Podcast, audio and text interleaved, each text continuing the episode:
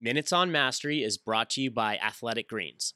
This is top wealth advisor Rebecca Rothstein on the Finding Mastery podcast with Michael Gervais, sharing how she defines mastery. How do you think about it, define it, articulate the concept of mastery?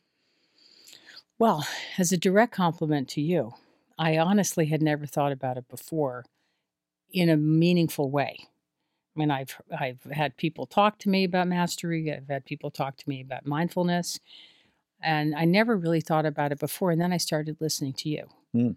and listening to your interviews and looking listening to you speak about it. And I really believe that with patience, perseverance, and leaving as much ego outside the door as you possibly can, that you can have mastery and you can really rise and be good at something, but you have to be truthful in order to have mastery. And I think the other thing is, and it speaks to mindfulness, you're only responsible for yourself.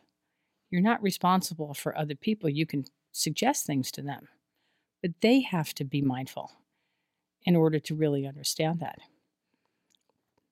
So good. Yeah. Okay. I, I, and I'll back that uh, as you're wrestling with it is that the the difficult, honest conversations with oneself, Eh, based on feedback internal from the environment or other people, is hard.